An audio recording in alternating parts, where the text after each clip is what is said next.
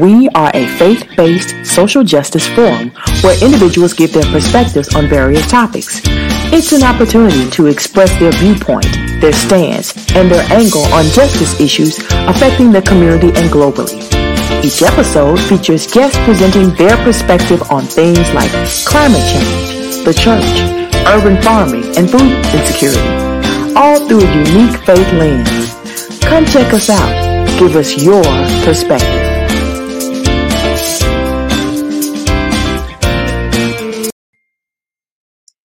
To Perspectives On, uh, in the Perspectives On's Women's Laboratory, where we're giving the world a voice.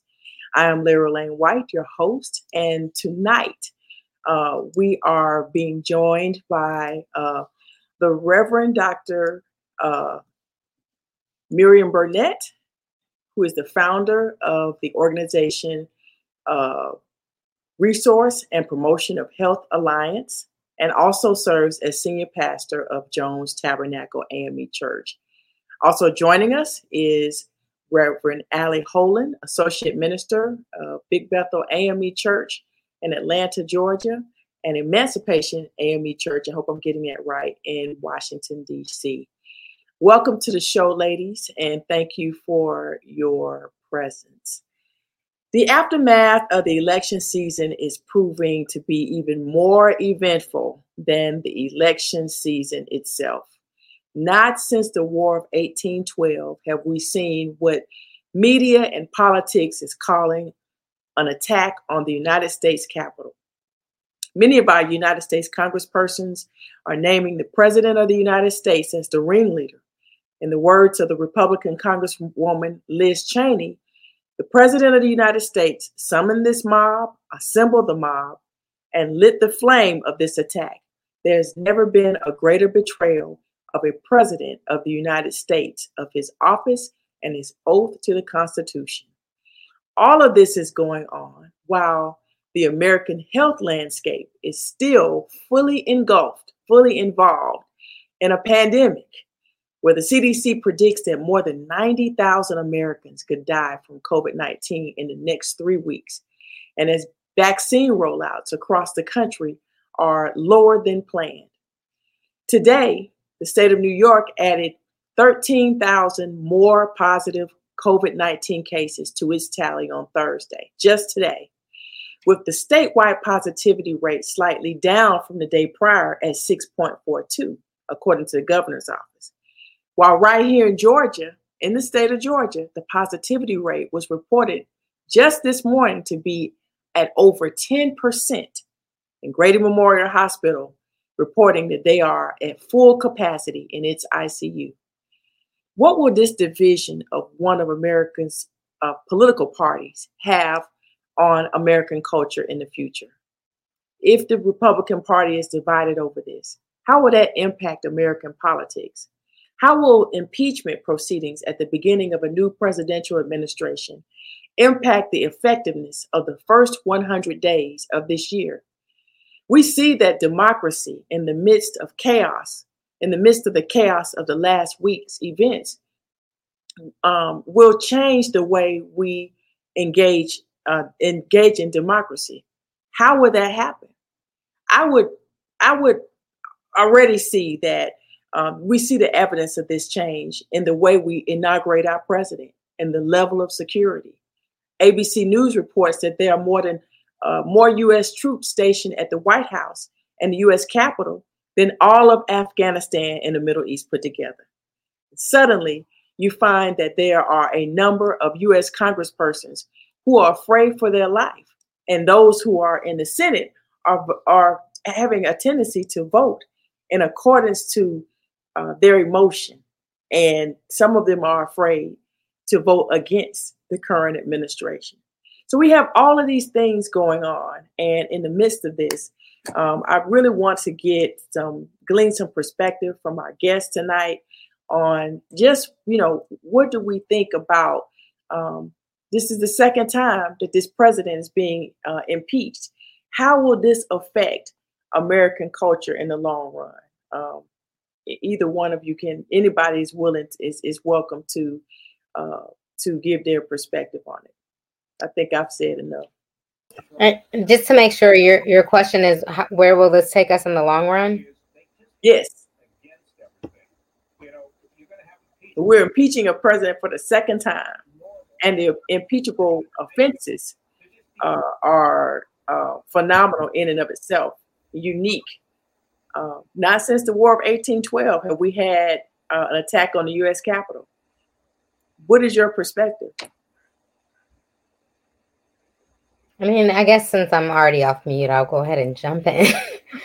but um, from from the millennial perspective, I think that this is it's honestly unbelievable. You know, I think it's it's it's believable because we're seeing it happen, but it's it's unbelievable because as a as someone as an adult that works with young people, we're we're dealing with things that I think our our young people don't even do. Um, and you know, our young people, as they are now, understand authority and they understand things like abuse of power and um, abusing power. And so I think that that is it's major for for our gener for my generation in particular, who understands, who acknowledges, who talks about to to witness this reality in what is now becoming our what is our history.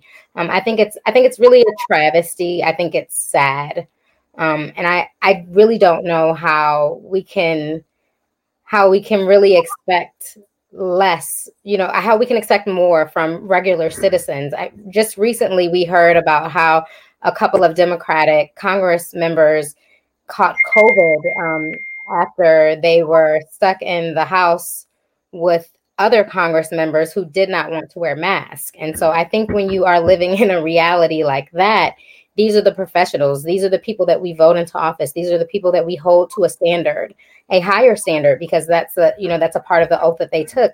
And so for this to be the reality on the ground, I think, like I said, it's just a real tragedy. It's unbelievable almost. I think I I'm a lot older than than uh, Reverend Hollis Rowland. Uh, I was born in 1960, so I remember the um, the uprisings. I remember the killings. I, I lived through them. I remember going south to family and being told you can't go here and you can't go there. Um, it, this is for me is a revisit to those days. Um, and the difference, the major difference is, and I said this last week, folk are uncovered, they're uncloaked. Um, I, I've had many experiences in my college days where I saw um, folks hooded and um, was was uh, victimized by that. But folks are unhooded now they're uncovered um, and so and i say this to my congregation and i say this to everybody i see who wants to talk about um, elections. Elections is one thing but then you have to hold people's feet to the fire. I, I can you can go in office but then what next? What, what how am i going to hold you to the standard as as um as, as um, Reverend Holness Rowland just said, do we have a standard? And then once we have the standard, how do we hold your feet to that fire? Mm-hmm. Mm-hmm. And that only that doesn't necessarily just go for it doesn't it, it does not just apply to our elected officials. It applies to each and every one of us. Right. We we gave up a standard some time ago. We also, when we became neophytes, it's a word I just created. when we became the people that were com- so concerned about me, mine, I, we lost. Now, again, this is the old person's perspective. We lost the ability to say community. And when we lost community, when we lost knowing who our neighbor was, when we lost being able to walk across the street and say, I'm going to borrow a cup of sugar because um, so and so, and and the little kids would be able to go across the street and go pick it up. My mama needs. We we lost everything. We did. We did. Well, I was born seven years after you. and uh, of course, uh, one of the things that we talked about um, in my doctoral program was the fact that um, you know we have when we have movements like the civil rights movement. Um, once the the leader of those movements uh, go away whether they be whether it be by death whether they quit assassination what have you the momentum of those movements they almost cease or come to a they almost come to a complete stop or they they slow down significantly. And so as a product of those that generation that um, that you come from dr burnett and even though some of those that pre- pre- preceded your generation um, we did not um, and, and i've said this before on previous shows we did not in my generation do what we were supposed to do to um, to reemphasize community. So we stopped saying community. You're right, but that doesn't mean that we didn't know to say community. We knew to say community. We just didn't do it. And so I, I think what we're seeing um, is the byproduct of, in part, of what we did not, what my generation did not do.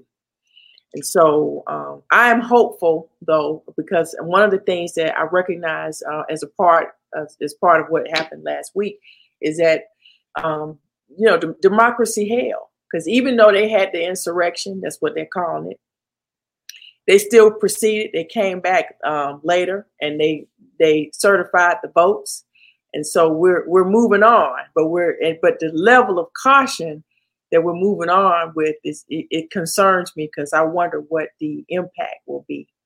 And one of the things that really uh, it really moved me, and I'm going to share this um, uh, with everybody. What one of the things that that really moved me was uh, a video that that came that came out at, when uh, that uh, you know, during one of the uh, one of the riots, somebody was able to uh, uh, take a take a video of someone actually praying during that time, and uh, Congresswoman, this was Congresswoman,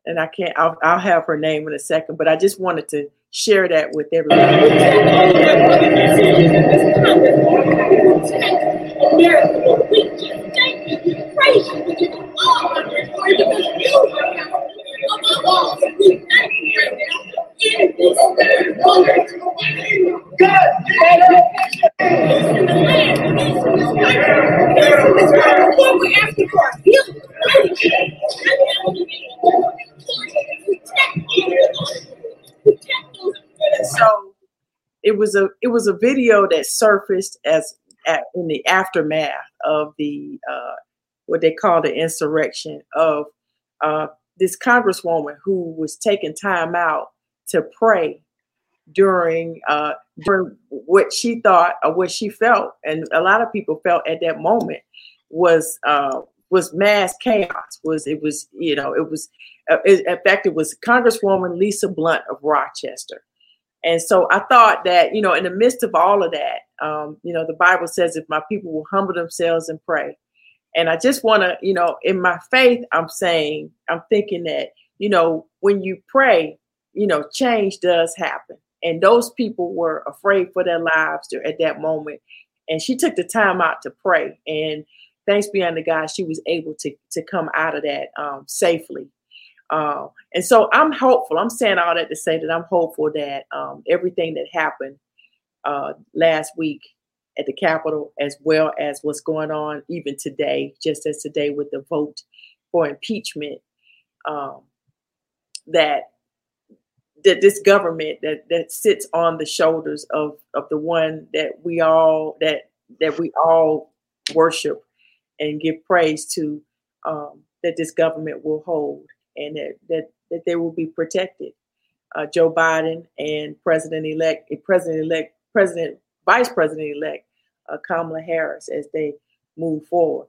But also in the midst of all of this, we're in the middle of a pandemic.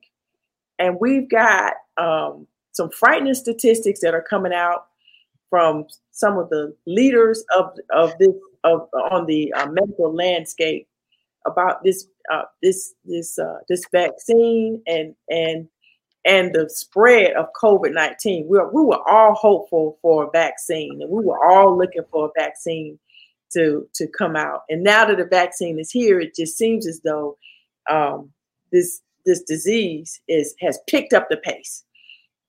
And so um, I just wonder how, in the long run, you know, what effect this will have on African American culture, not just African American culture, but you know, all the cultures that were disproportionately affected. And I'll be interested in getting some getting some perspective on that. We've been talking about this all summer, but now it just seems like a it's even it's a different spin on on what's going on because of we've got the vaccine and now we see that the, the spread of the disease is picking up its pace. So how will this affect um, where we're going as a as a generation, as a culture, as a country? You know, in terms of how, how are we dealing with this overall? I, I um, um, I, I, excuse me, Reverend uh, Burnett, were you going to say something? I, I, um, I, I was going to say that one of the things that's important to note is that this is not a quick fix. People are expecting that the vaccine is going to fix this today. What we're seeing is a result of what folk did Thanksgiving, uh-huh. Christmas, uh-huh. New Year's. Yeah. yep, yep. Uh, if if there were uh, well atlanta is being victimized by folks have deciding that they were going to leave their cities and come to atlanta because it was open and everything else was closed. Well where do black folks live? Right, right. in atlanta. Yeah. so so it's it's a perspective of what are the social determinants of health? What makes us sicker? And why when the rest of the world gets a cold we get pneumonia? Yeah. Right? That's one perspective. The next perspective that has to be dealt with is this is not a quick fix third we have multiple reasons good reasons to not trust the system but then when you have folk like me and others who are the scientists looking at these things and saying, well, come on, or or or here here the pros, the cons, the risks, the benefits. You make your own decision, but still listening to the rhetoric and the myths that doesn't make any sense. Then add back in access, and that's for me where my my platform is right now. I'm dealing with the access. Now, it's interesting you should bring up access because um, uh, having uh, uh, joining us tonight also is uh, perspective on uh, medical correspondent Mandana Mayani, who herself it really is a, a licensed physician, uh, but is studying for her um, master's in public health. And, and she had a very interesting perspective on um, that access piece uh, for uh, the access piece, especially uh, in in this country, and from what she's what she has seen. Um, Mandana, did you want to share that, or did you want to you know talk about that a little bit? Yes, thank you for the opportunity. Um, my my concern is that um, even though the we we say that people have this freedom to ask their providers their questions or share their ideas or make their decisions still there are many people who don't have that much um, professional liter- uh, literacy or they don't know about medical aspects of everything. Even i saw people who are educated but for example he's an engineer or he is in another field. But they don't know any difference between vaccines or shots or influenza or i mean they don't realize what is going on.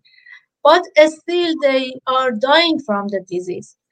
My point is that isn't it better that some somebody or some organizations take the responsibility and have people to get the vaccines or I don't want to say force them, but at least educate them that it is better for you.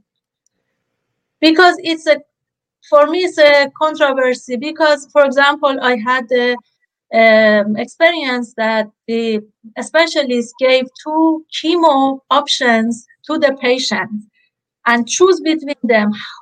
How we expect that a layperson in the street knows between two kind of chemotherapies or two kinds of vaccines or the side effects when somebody doesn't have the knowledge definitely she or he doesn't have any uh, questions how they can come up with the questions to find the answer and I guess the same will hold true with the, the differences in the in the two vaccines that's available, Pfizer versus yeah. Or the side effects or the um, indications or contraindications, how they have to have this knowledge to ask these kind of questions. They get the knowledge when they tune in to shows like this. They tune in to, um, I, I have done somewhere in the neighborhood of 30 webinars since last March. Yeah. It's probably more than that. I lost count somewhere along the way. Um, and and they've been as long as short as 30 minutes and as long as three and a half hours with detailed information. We have literature out there that gives this information, but unless you access it, you won't know the answers. Now, well, the, the amazing thing, not to cut you off, Dr. Burnett, but the amazing thing about what you're saying is that the information is out there. Yes, you definitely have, and I applaud you for for for what you're doing in African Methodism. But I wonder, um, you put the information out there. You've done more than thirty. I wonder if the greater population of African Methodism has really been tuning in. The answer to that is it, it's and it's not just African Methodism. We the the the videos, the webinars have been accessed by all kinds of folks of all race, creeds, and colors. Okay. Okay. Um, we've used the the African Methodism platform to put it out, put the information out there, uh, but it has been accessed by many, many people. Okay. But not when you think of 300 million people in the United States and the percentage of black and brown, which is a term I don't necessarily like um, we, we've done a drop in the bucket because the masses are not accessing. When you look at, I've done these same kinds of webinars for FEMA. They are better attended by folk who don't look like me than anyone else. Mm-hmm. Mm-hmm. So it the health literacy problem is one that is compounded by access. That's now, right. yes, we have a digital divide, and we have some folk who have no idea how to get on Facebook, but it's on YouTube. Got a YouTube channel. You you you stream this to YouTube. There are other means of getting that information, but it's not being accessed. So I have a problem with health literacy and access. If you don't access it, you don't become more more literate. That's correct. And that just that adds that adds some uh, substance to what uh, what you're saying, Mandana, about you know being educated. How do you how do you know what questions to ask? Well, I say you know in our culture that people don't access the information that's provided for them. And when you say, um, and Doc, when you say it's it's on YouTube, it's on Facebook, it's on you know all of these different channels that that even in the dis- the communities where you have the disproportionate uh, those those uh, populations that are affected disproportionately, they still have they have other means of getting access. I mean, they go to the clubs, they go, you know, they go into the grocery store still, they still go into the shopping malls. So there's still an opportunity, and you and and for whatever reason, even if they are accessing it, there's that still that lack of trust. And we see the evidence of that because some people are like, oh, I'm not going to take that vaccine. I'm not going to, you know, I'm not, I don't want to take it. I don't trust it. and they're going by information that was put out about the Tuskegee experience, experiments, you know, that happened more than 50 years ago. That was 50 years ago. You see? Go ahead. Go ahead, River. I hear that it was 50 years ago, but I mean, I think that we don't I think we don't give enough credence to the reality that systemic oppression is real. Um, you know, these things are are by design. This is not just by happenstance. You know, COVID happened last year. Black Lives Matter, you know, happened last year. For an entire year, we saw week after week, video after video. This is all post traumatic stress that we're seeing. So when you talk about a stressful year, I mean, last year was a lot. We had a lot of information to learn. You have some Black people that didn't even know that Black Lives Mattered.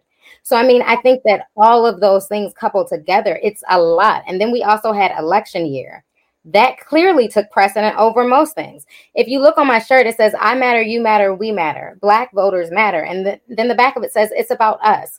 So if I really look at this this year and in terms of education, Sure, absolutely. COVID 19 mattered, um, you know, but at the same time, there was a very big push um, in favor of the election and educational process geared towards that. So, I, from my perspective, I, I just saw a lot of resources going towards that. And so now that we have gotten past that, it voting still matters. You know, our voice still matters. That's why I thought it was important for me to wear this shirt this evening, even after the, the January 5th election here in Atlanta. But at the same time, you know, we have to re engage, I believe, and we have to re focus um, and redirect how it is that we really want to serve our community truly because we are i mean we're we're really just at varying degrees as dr burnett said. Some people do have access some people don't. You know when we think about and then just looking at our community as a whole i had to write notes. And so when you think about like COVID happening this year, and, and something that came up for me while you all were talking was about the you, how we all saw it happen this year. COVID nineteen was an issue, and then when they said, "Oh, it's disproportionately um, impacting Black folks," they said, "Okay, well, all the essential workers need to be at work." Well, who were the Black people? They were essential workers, right? Right. And so I think that it wasn't, you know, it.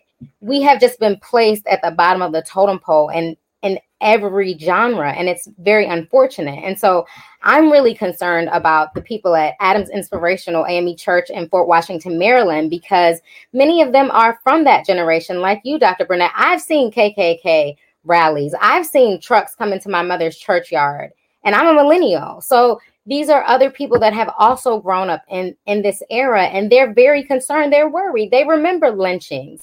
So i'm so concerned about uh, t- covid-19 I'm concerned about the post traumatic stress that they're experiencing. I mean, and as Dr. Burnett said, she has been very progressive in terms of making sure that the AME Church has had a policy very early on. When people were talking about a lack of PPE, she was already talking about us getting out of our churches, making sure we do deep cleanings before we come back in, and making sure we're following protocol.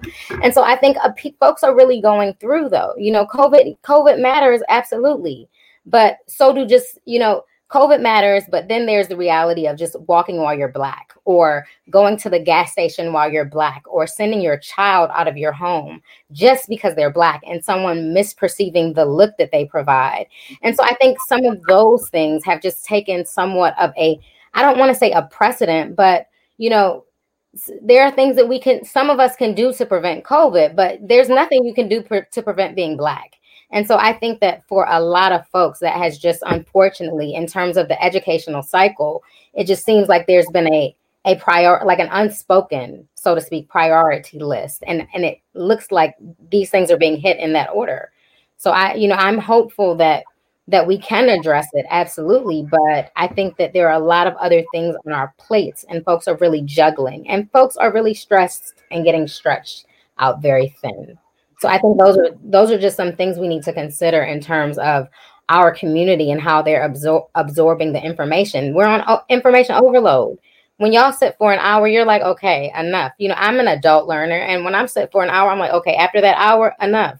So we're piling stuff on their plates. It's just a lot. And so I think we also have to think about that in terms of how we're disseminating the information in, in addition to that, and, and I agree with everything you said, in addition to that, we still are victimized by all of the things that made us vulnerable for COVID to begin with. Yes. Living quarters, from a social and, and physical environment standpoint, the stress that we see every day makes us at risk because stress decreases your immune response. We, we, we tend to live in close quarters we tend to have all of the things that make us uh, more immune uh, sensitive the, the, the diabetes, the hypertensions, the heart disease, the kidney disease. When you start looking at how COVID affects the body and the different organs, we're more likely to walk in the door with that problem anyway. So, so you just can't deal with COVID. You got to deal with what made us vulnerable to begin with. Agreed. Yeah, yeah. And and, and so my concern with with all of that is we've got a new administration coming in. Mm-hmm. As soon as that oath of office is taken, is it, it, as soon as he takes that oath of office, he's got to deal with all of the things that, mm-hmm. all of the wrongs that need to be corrected.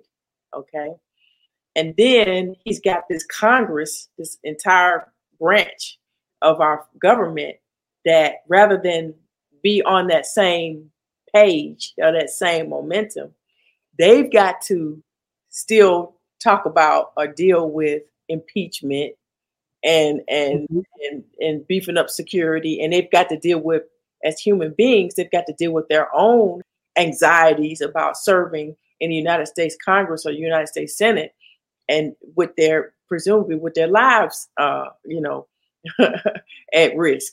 And so my concern is with all of that, how with all of that going on, how would that affect American politics and and or these all of these issues that we're that you know that we're bringing up tonight? When will we get a chance to address those issues? You know, bring those issues that you talked about, uh, Reverend Holness Roland, to the forefront when would there be an opportunity for us to do that if we still got to worry about, you know, uh, impeaching the president or, you know, people, idiots rushing the Capitol? That's that's the thing that really concerns me. And, and when we, it's not just the U.S. Capitol in D.C. It's all the rest of them around the country.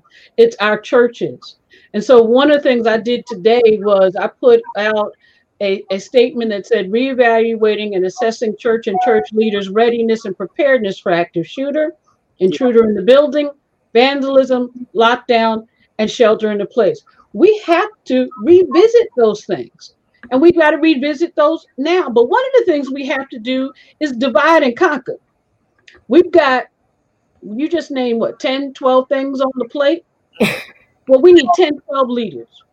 Yeah. Everybody take one and get your team together and we come out with leaders. What, what we did in the 50s and the 60s is there wasn't one person in charge of everything. And the, and and this thing about, well, I've got to shine. No, no, you don't shine when we're all failing. So we've got to play it all together. Yes, ma'am. Yeah, it's it's I think it's definitely I think it's that part for me. We don't really have I don't think it's an I don't think it's a choice. You know, I don't I don't think we have a choice or the it is an it's a luxury to be able to wait for someone else to do what you need to be done. I think that is a luxury. And I think unfortunately at this juncture that is a luxury that we don't have because we have already been miseducated. We have already been overlooked. We have already been bamboozled. You know, all those those words, fill in the blank. I mean, all of those things have already happened to us, generally speaking. So I don't think we can wait until anyone takes office because for those of us that believe in God, we are not concerned about who is in office anyway because we believe that God is the has the ultimate say so. So nothing can happen but for God. If and if we really believe that, then I think that that can't matter to us. Who's in the White House can't matter. I mean, maybe as a person, sure, as an individual, but as a collective unit, we have to still continue to forward, I believe, and continue to push and mobilize our issues because no, you know, look at how this election was carried by us, by people of color. by Black women. You know, these are all of the things that we heard across the CNNs, the MSNBCs, and other news publications. And so when we hear that, there's obviously value in our voice. They hear it, but they're overlooking us. And so I think that we cannot continue to wait for someone else to do for us what we can do for ourselves. We have we have medical doctors, we have attorneys, we have people who are educated, people who are certified. We can do it for ourselves. And so I think we just really have to mobilize and really get together. And yes, Dr. Burnett is absolutely correct. It's not about the individuals. And I think so many movements have died because they were about individuals. Um, you know, people were following an individual, and when the individual was no longer there, oh my gosh, woe is me. Nothing can continue on. What? All of us are still here. Our issues are still the same. Our issues are still, you know, some issues that my mother has dealt with and auntie excuse me dr burnett has dealt with and you um dr white have dealt with are things that i'm de- you know i'm still dealing with right now and things that i'm concerned that my children may have to deal with. So for me it's it's i can't wait for them to you know to to make up their minds. I have to make sure that i am you know a part of. And so the way that i do that for those that are wondering i mean i try to instill hope in, in our young people and remind them and redirect because maybe this, you know, maybe the folks older than me, maybe it's over. Maybe y'all don't, you know, and maybe me and others don't want to learn anymore. I'm a lifelong learner, but I'm just saying. But I believe that our younger generation, they they they really do have next. So to you know, in my personal opinion, it's about making sure they understand what our issue are, issues are making sure they know that education is important you know that there's more to them than what's in between their legs and i think that that, that is so important when we talk about carrying on we we're not going to be here forever i think someone has already said that's why movements die with people dying you know we talk about all these great leaders that die in office and yes what they've done is wonderful but what about extending your hand back and mm-hmm. upgrading someone so that there is not nothing that is missed so that there is no confusion so that there is you know, full a, a nice transfer of leadership versus you dying and us trying to fill a seat.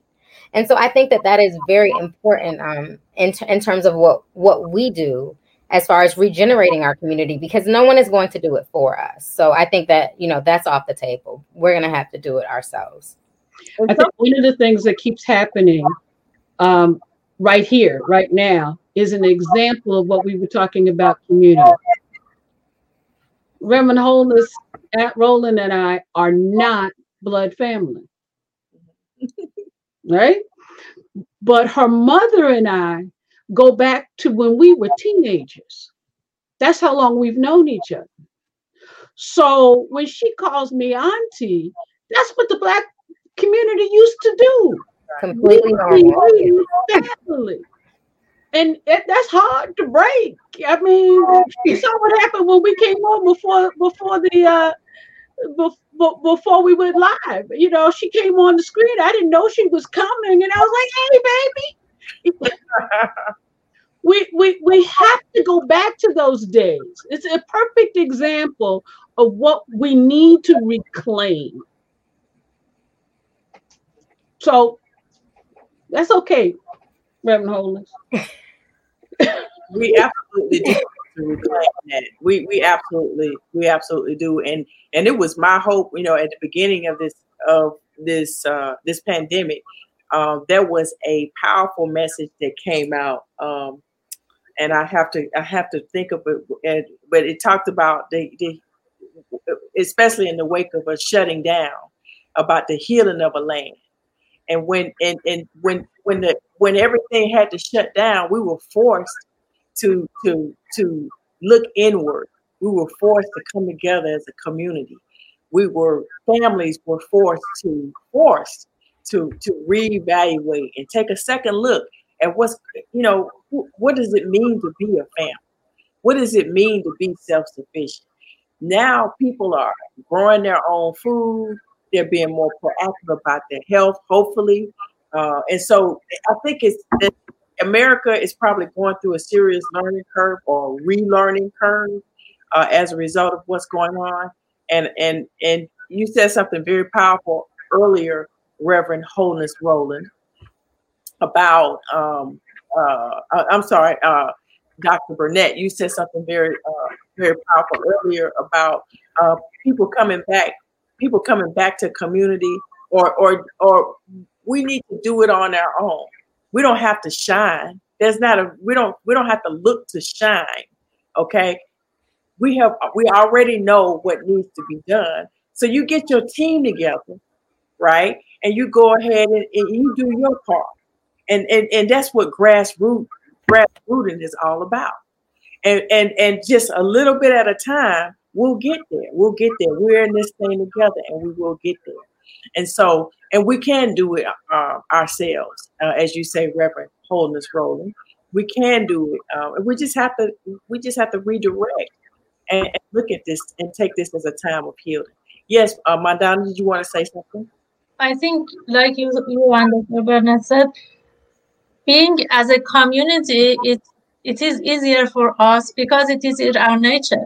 We are social, um, in the social uh, human beings, and it is how we live. And individually living is, I think, difficult, more difficult for us as being as a social um, life and I think it's our nature, and we have to live in a community to be more uh, relaxed and less stressful. Mm-hmm. And that is the impetus for this show, um, the, for the Women's Laboratory, is for us to recognize uh, who we are as a community, and and take some time to also address uh, these issues from a woman's perspective. Uh, and just take a look at uh, what's going on.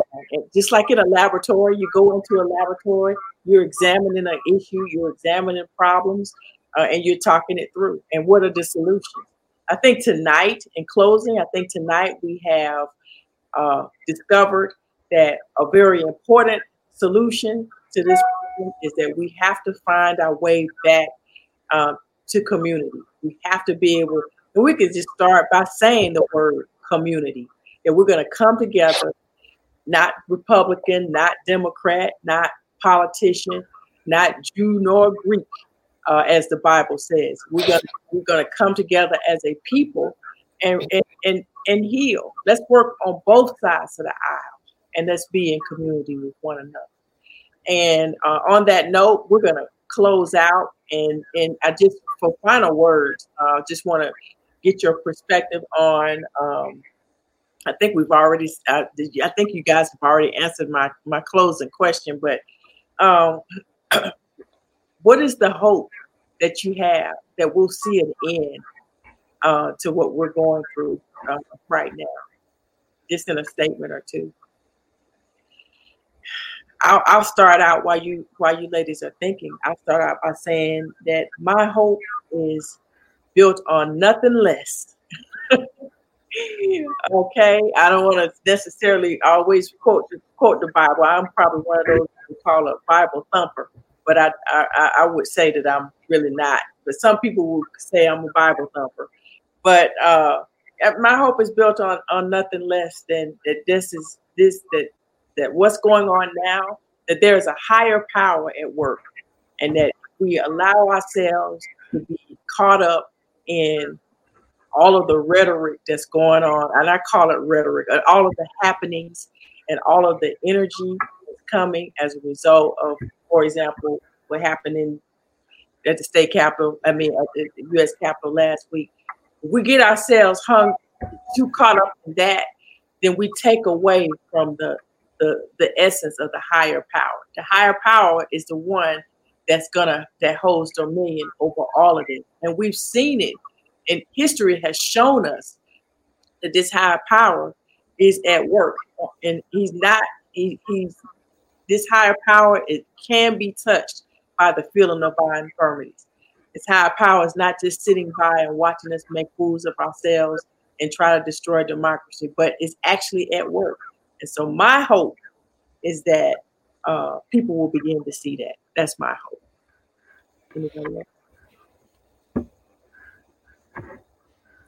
This is such a, a tough one, but I guess my, you know, sticking with your your theme, my my hope would be that we can overcome um, this as we have overcome everything else from the time we were taken off the shores of Africa to the time we got here, to the time we were dropped off in Jamaica, some of us, and other islands, and to where we are right now. You know, I, I think that Michelle Alexander and Bryan Stevenson uh, stated so well. We've come from uh, slavery uh, to integration, segregation, integration, and mass incarceration. So I think just continuing to to forward our people is my hope that one day we really will be equal and that we will be seen as human beings and treated with the dignity, honor, and respect that we are deserving of, regardless of gender.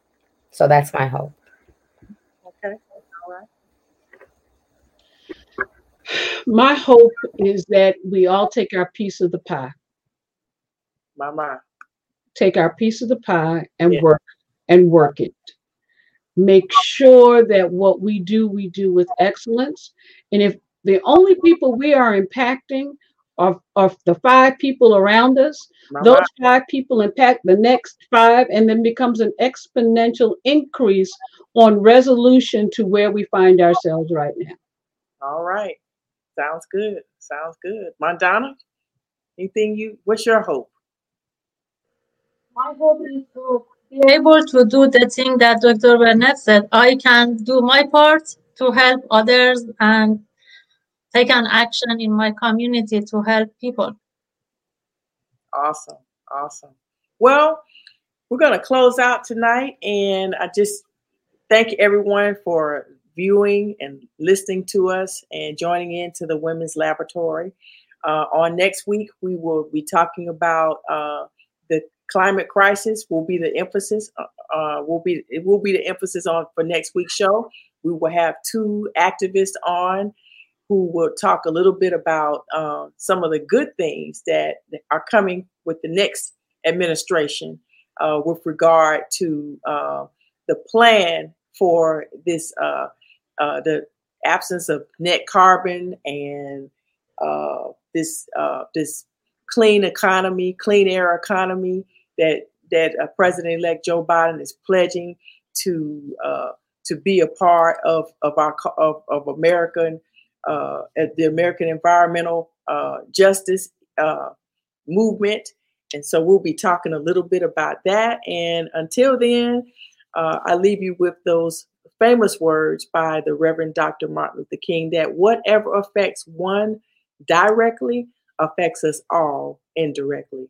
Good night, everyone, and continue to think some good thoughts, even in the midst of this pandemic. Welcome to Perspectives On, where we're giving the world a voice.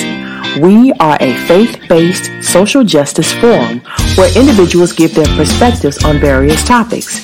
It's an opportunity to express their viewpoint, their stance, and their angle on justice issues affecting the community and globally. Each episode features guests presenting their perspective on things like climate change, the church, urban farming, and food insecurity, all through a unique faith lens. Come check us out. Give us your perspective.